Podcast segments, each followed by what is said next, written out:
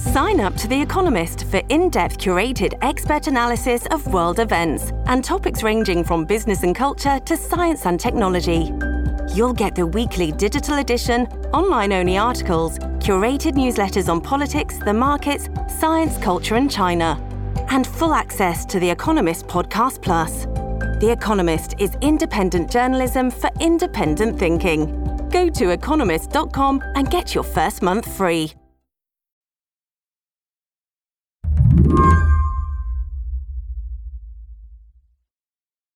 Richard Kahlenberg makes his controversial recommendations so quietly that you may have to lean close to understand him. He's been called a liberal maverick. When I told him he sounded a little gentle for a maverick, he laughed.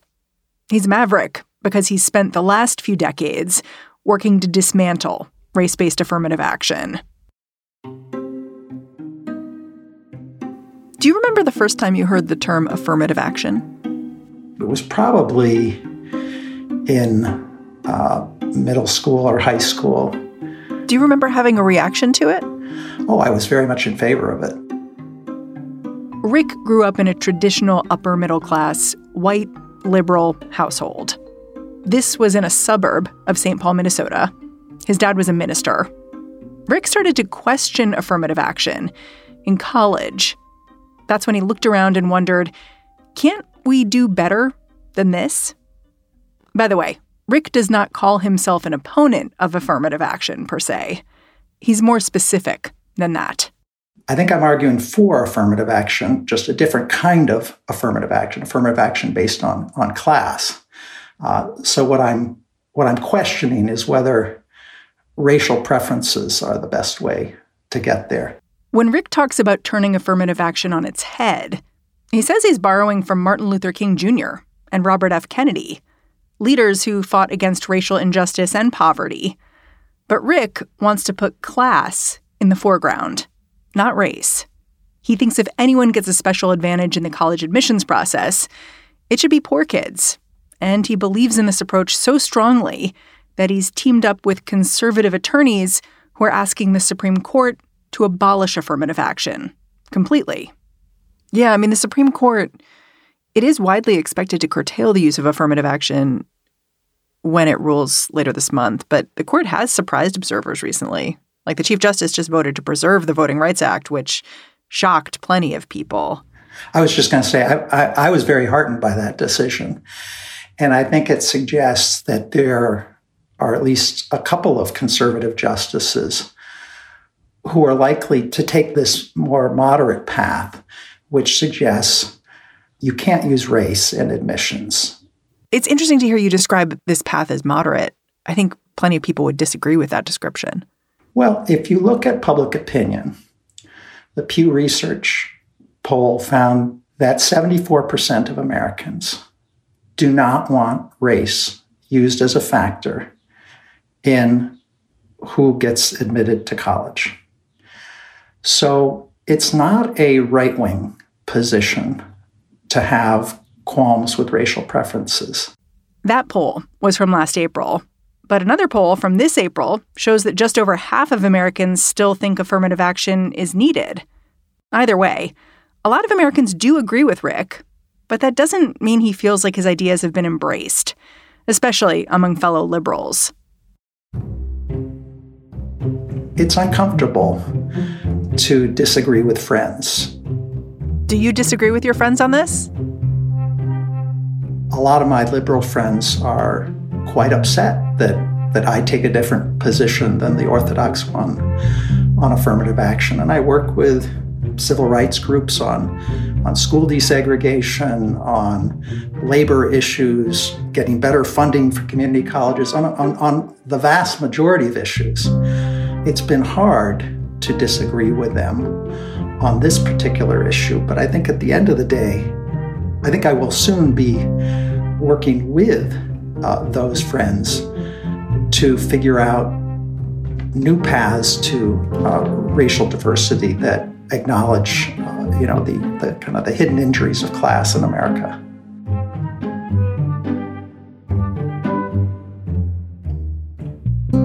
You're excited a little bit. Well, I'm not excited yet because we don't know what the U.S. Supreme Court is going to rule.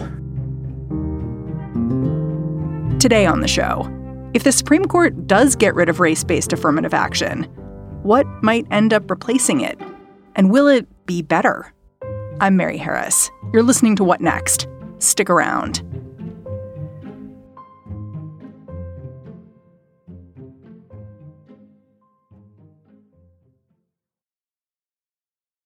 This episode is brought to you by Discover. When it comes to your finances, Discover wants you to know they are the credit card that is always there for you. With 24 7 US based live customer service, everyone has the option to talk to a real person anytime, day or night. Yep, that means no more waiting for quote normal business hours just to get a hold of someone. We are talking real service from real people whenever you need it. Get the customer service you deserve with Discover.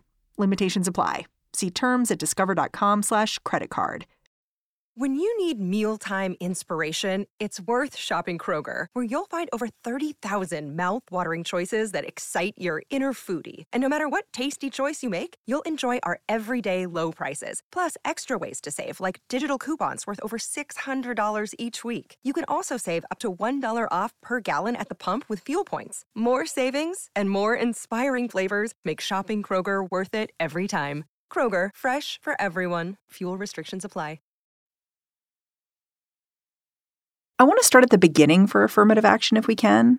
Many people trace the philosophical roots of affirmative action back to this speech that President Lyndon Johnson gave at Howard University in 1965.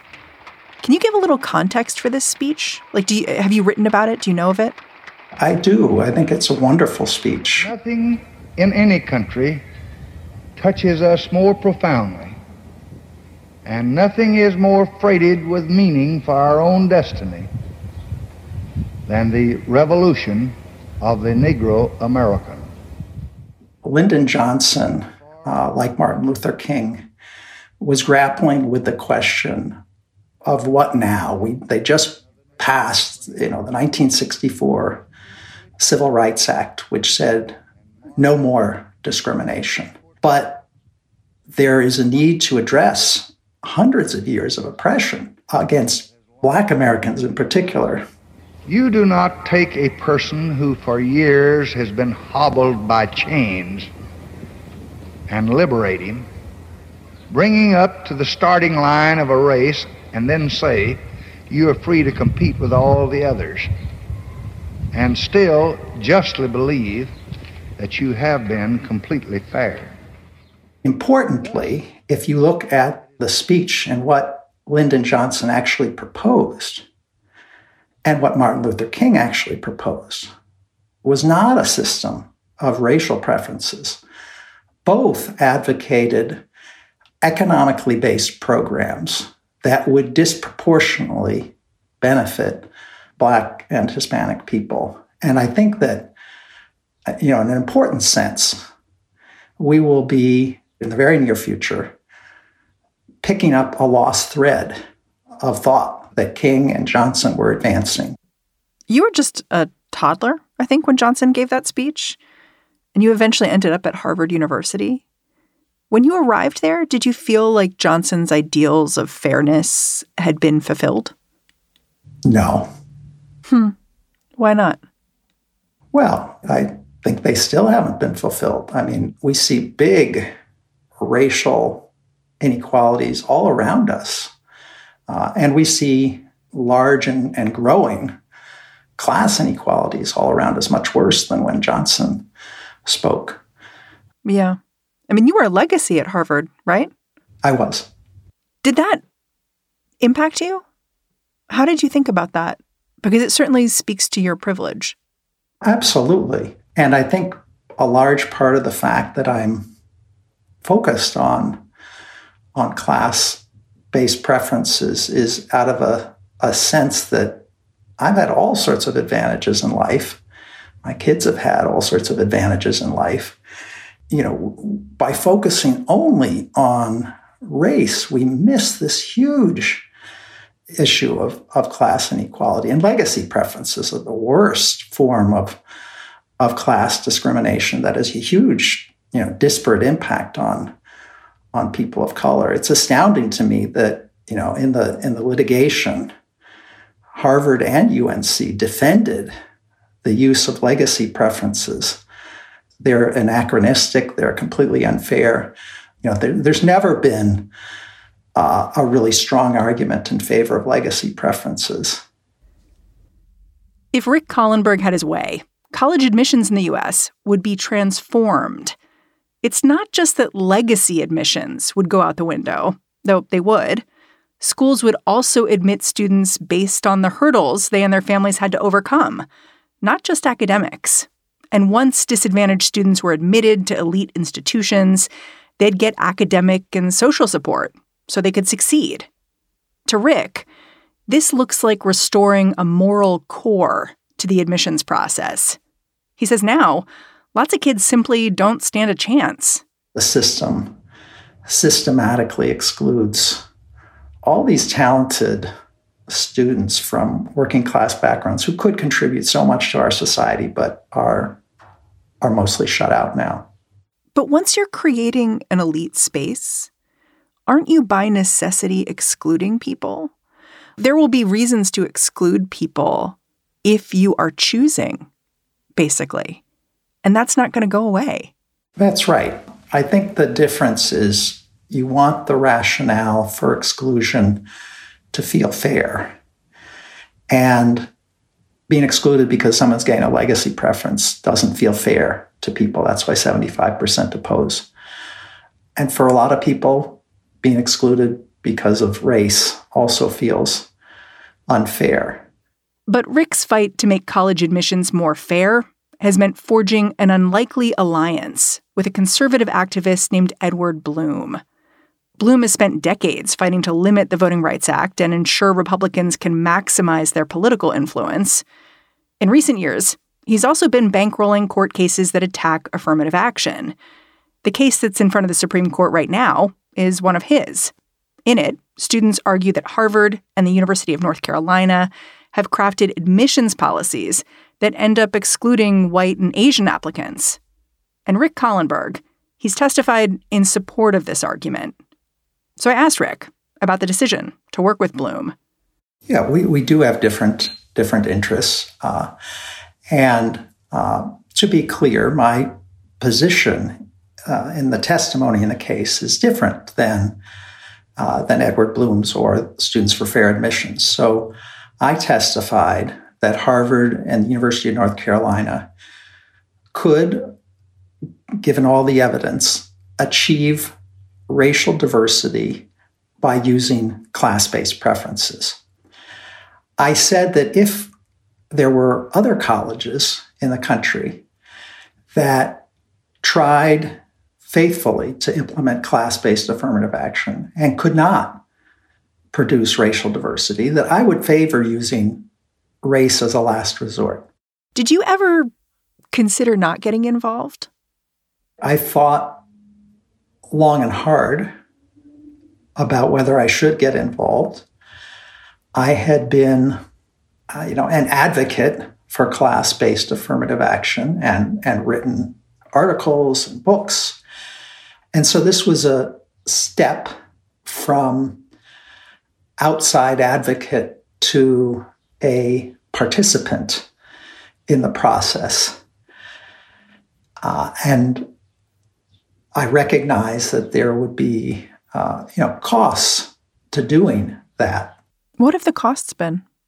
Well, I would just say, in terms of some relationships with, with friends of mine uh, in, in the civil rights community and others, there are people who don't understand uh, why I've taken the position that, that I do. Did you have a moment where you regretted your choice? No, no, I haven't regretted uh, my choice. I guess if the Supreme Court uh, strikes down race and strikes down the ability of socioeconomic status, you know, to use socioeconomic status and admissions, that would be deeply disappointing to me. Uh, but I, I don't have, uh, I don't have regrets. After the break, if the Supreme Court does put an end to racial preferences, Rick says it'll force elite institutions to change the way they operate. Is that true?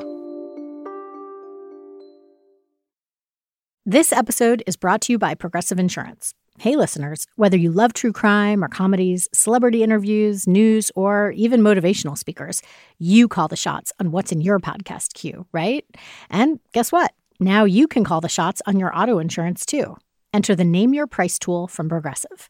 The Name Your Price tool puts you in charge of your auto insurance by working just the way it sounds. You tell Progressive how much you want to pay for car insurance. Then they'll show you a variety of coverages that fit within your budget giving you options. Now, that's something you'll want to press play on. It's easy to start a quote, and you'll be able to choose the best option for you fast. It's just one of the many ways you can save with Progressive Insurance. Quote today at progressive.com to try the Name Your Price tool for yourself and join over 28 million drivers who trust Progressive. Progressive Casualty Insurance Company and Affiliates. Price and coverage match limited by state law. Make no mistake. Rick Kahlenberg knows this Supreme Court case we're waiting on has the power to blow up the way the college admissions process works.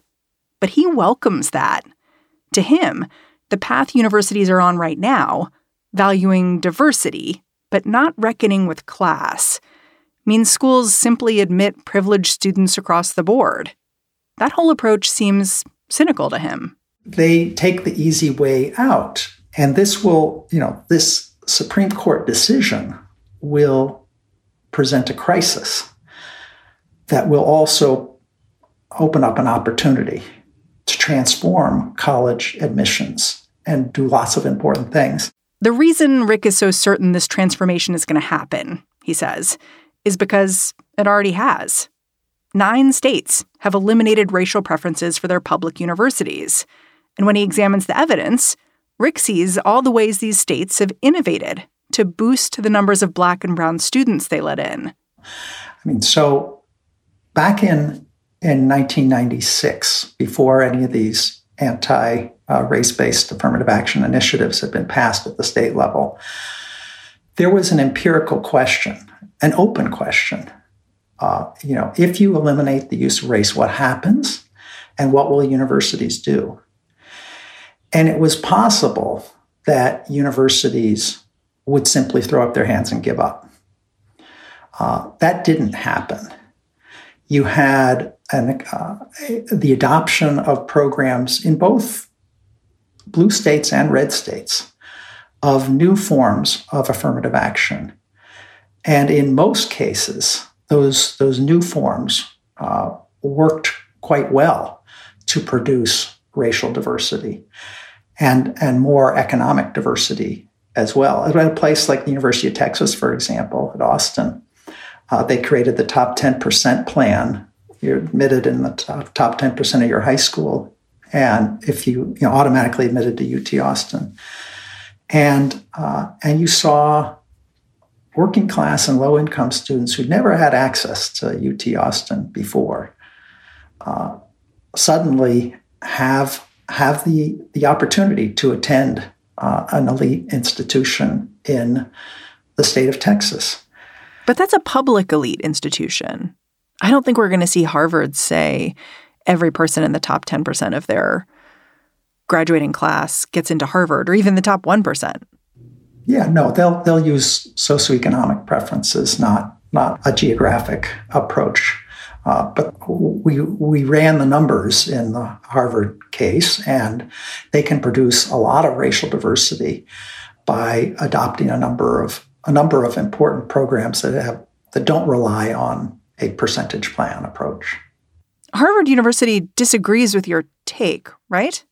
Yes. What do they say? So Harvard says that you cannot produce sufficient racial diversity using class. They say you need legacy preferences because uh, it helps with fundraising. They say you need preferences for the faculty, children of faculty because otherwise you can't recruit faculty to Harvard. A number of implausible claims. They also said that if you implemented a class based affirmative action system, you would see SATs uh, drop from the 99th percentile to the 98th percentile, and that's unacceptable. Why do you disagree with those claims? Well, I mean, we can take each one. Uh, so, the in terms of the academic preparedness of the class, going from the 99th percentile to the 98th, when you suddenly have many more working class students who've had to overcome obstacles in life, uh, suggests to me a a stronger group of students. You know, ones who've who've done amazingly well considering the, the hurdles they've had to face in life, and they have more potential in the long run than students who've been given lots in life already and scored at the 99th percentile. In terms of legacy preferences, there's there's no Harvard provided no evidence that it, uh, you know that they would have run into trouble if they couldn't use legacy preferences. I mean, Oxford and Cambridge don't use legacy preferences. Caltech doesn't use legacy preferences. Amherst doesn't use legacy preferences. They seem to survive. The testimony on the ways in which faculty child preferences are necessary to uh, recruit faculty to a place like Harvard. I mean, it, it just there, there wasn't any evidence provided, and it, it, it made no sense. Doesn't pass the laugh test.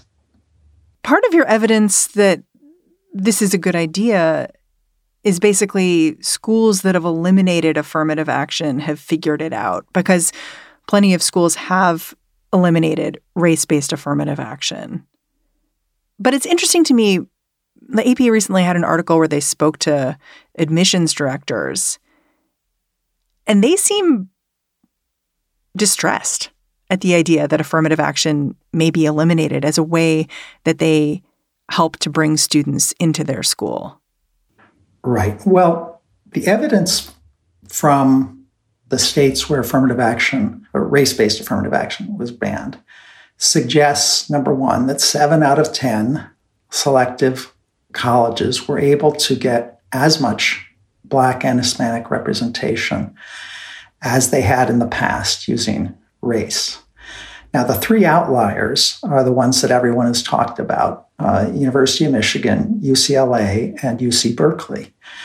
Uh, so I feel like we should be are, specific about yes. the numbers in terms of representation because they're really stark. Like at University of Michigan, they made a big push to do a lot of the things that I think you would like to see done, like going out into low income communities, offering college prep classes, offering scholarships for low income Michigan residents. And black enrollment has slid from 8%, still quite low, in 2006 to 4% now. That's very small. Michigan does not have a 4% black population. Right. So Michigan is the is the one that has struggled the most.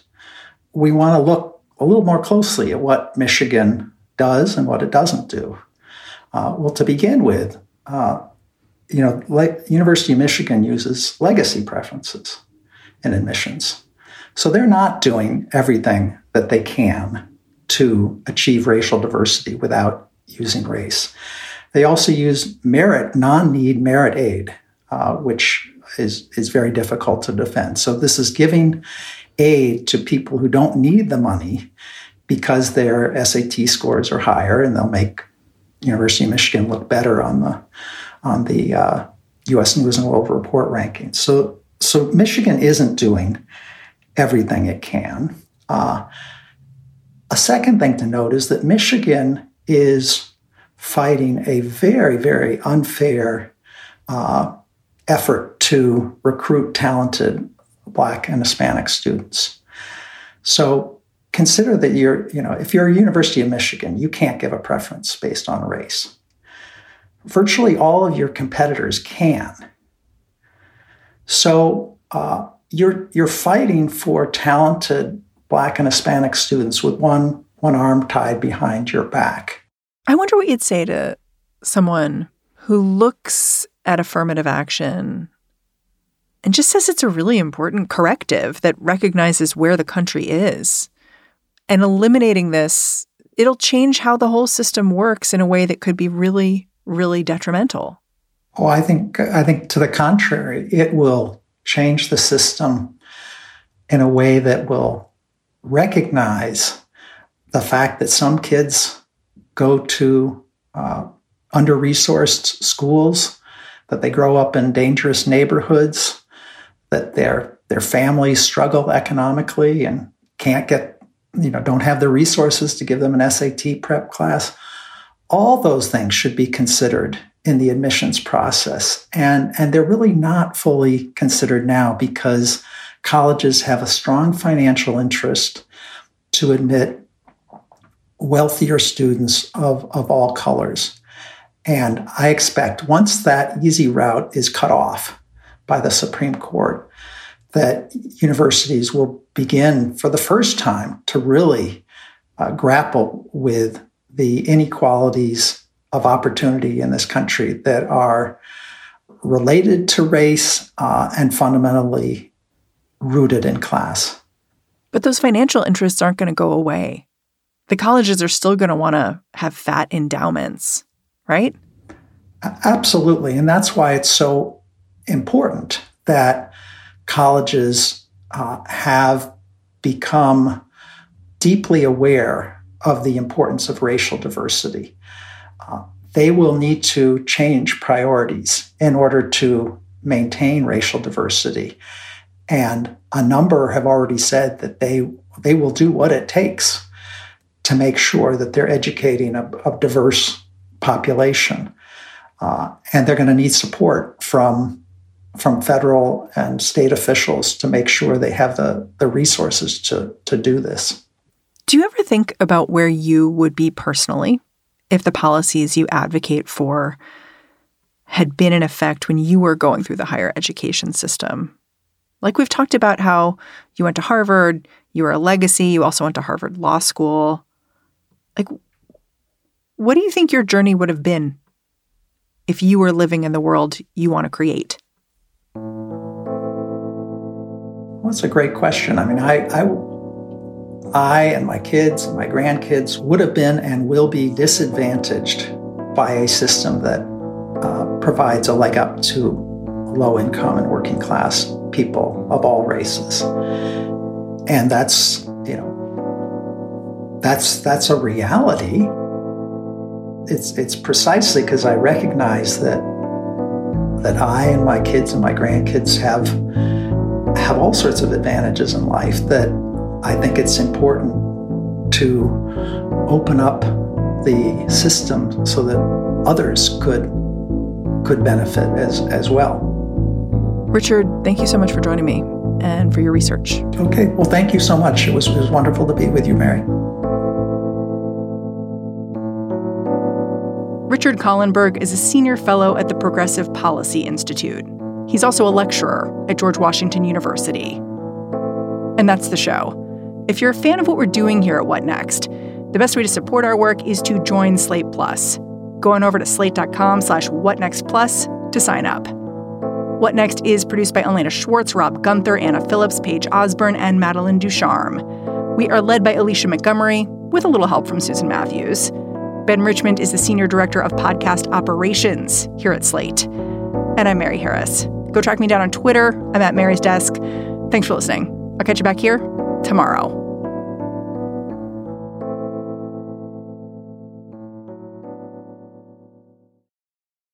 Sick of being upsold at gyms? My guy, you're currently a base member. For $90 more, I can upgrade you to our Shred membership. For 130 more, you'll be a Swole member. And for just $300 more, you'll reach Sweat Platinum. At Planet Fitness, you'll get energy without the upsell. Never pushy, always free fitness training and equipment for every workout. It's fitness that fits your budget. Join Planet Fitness for just $1 down and $10 a month. Cancel anytime. Deal ends Friday, May 10th. See Home Club for details.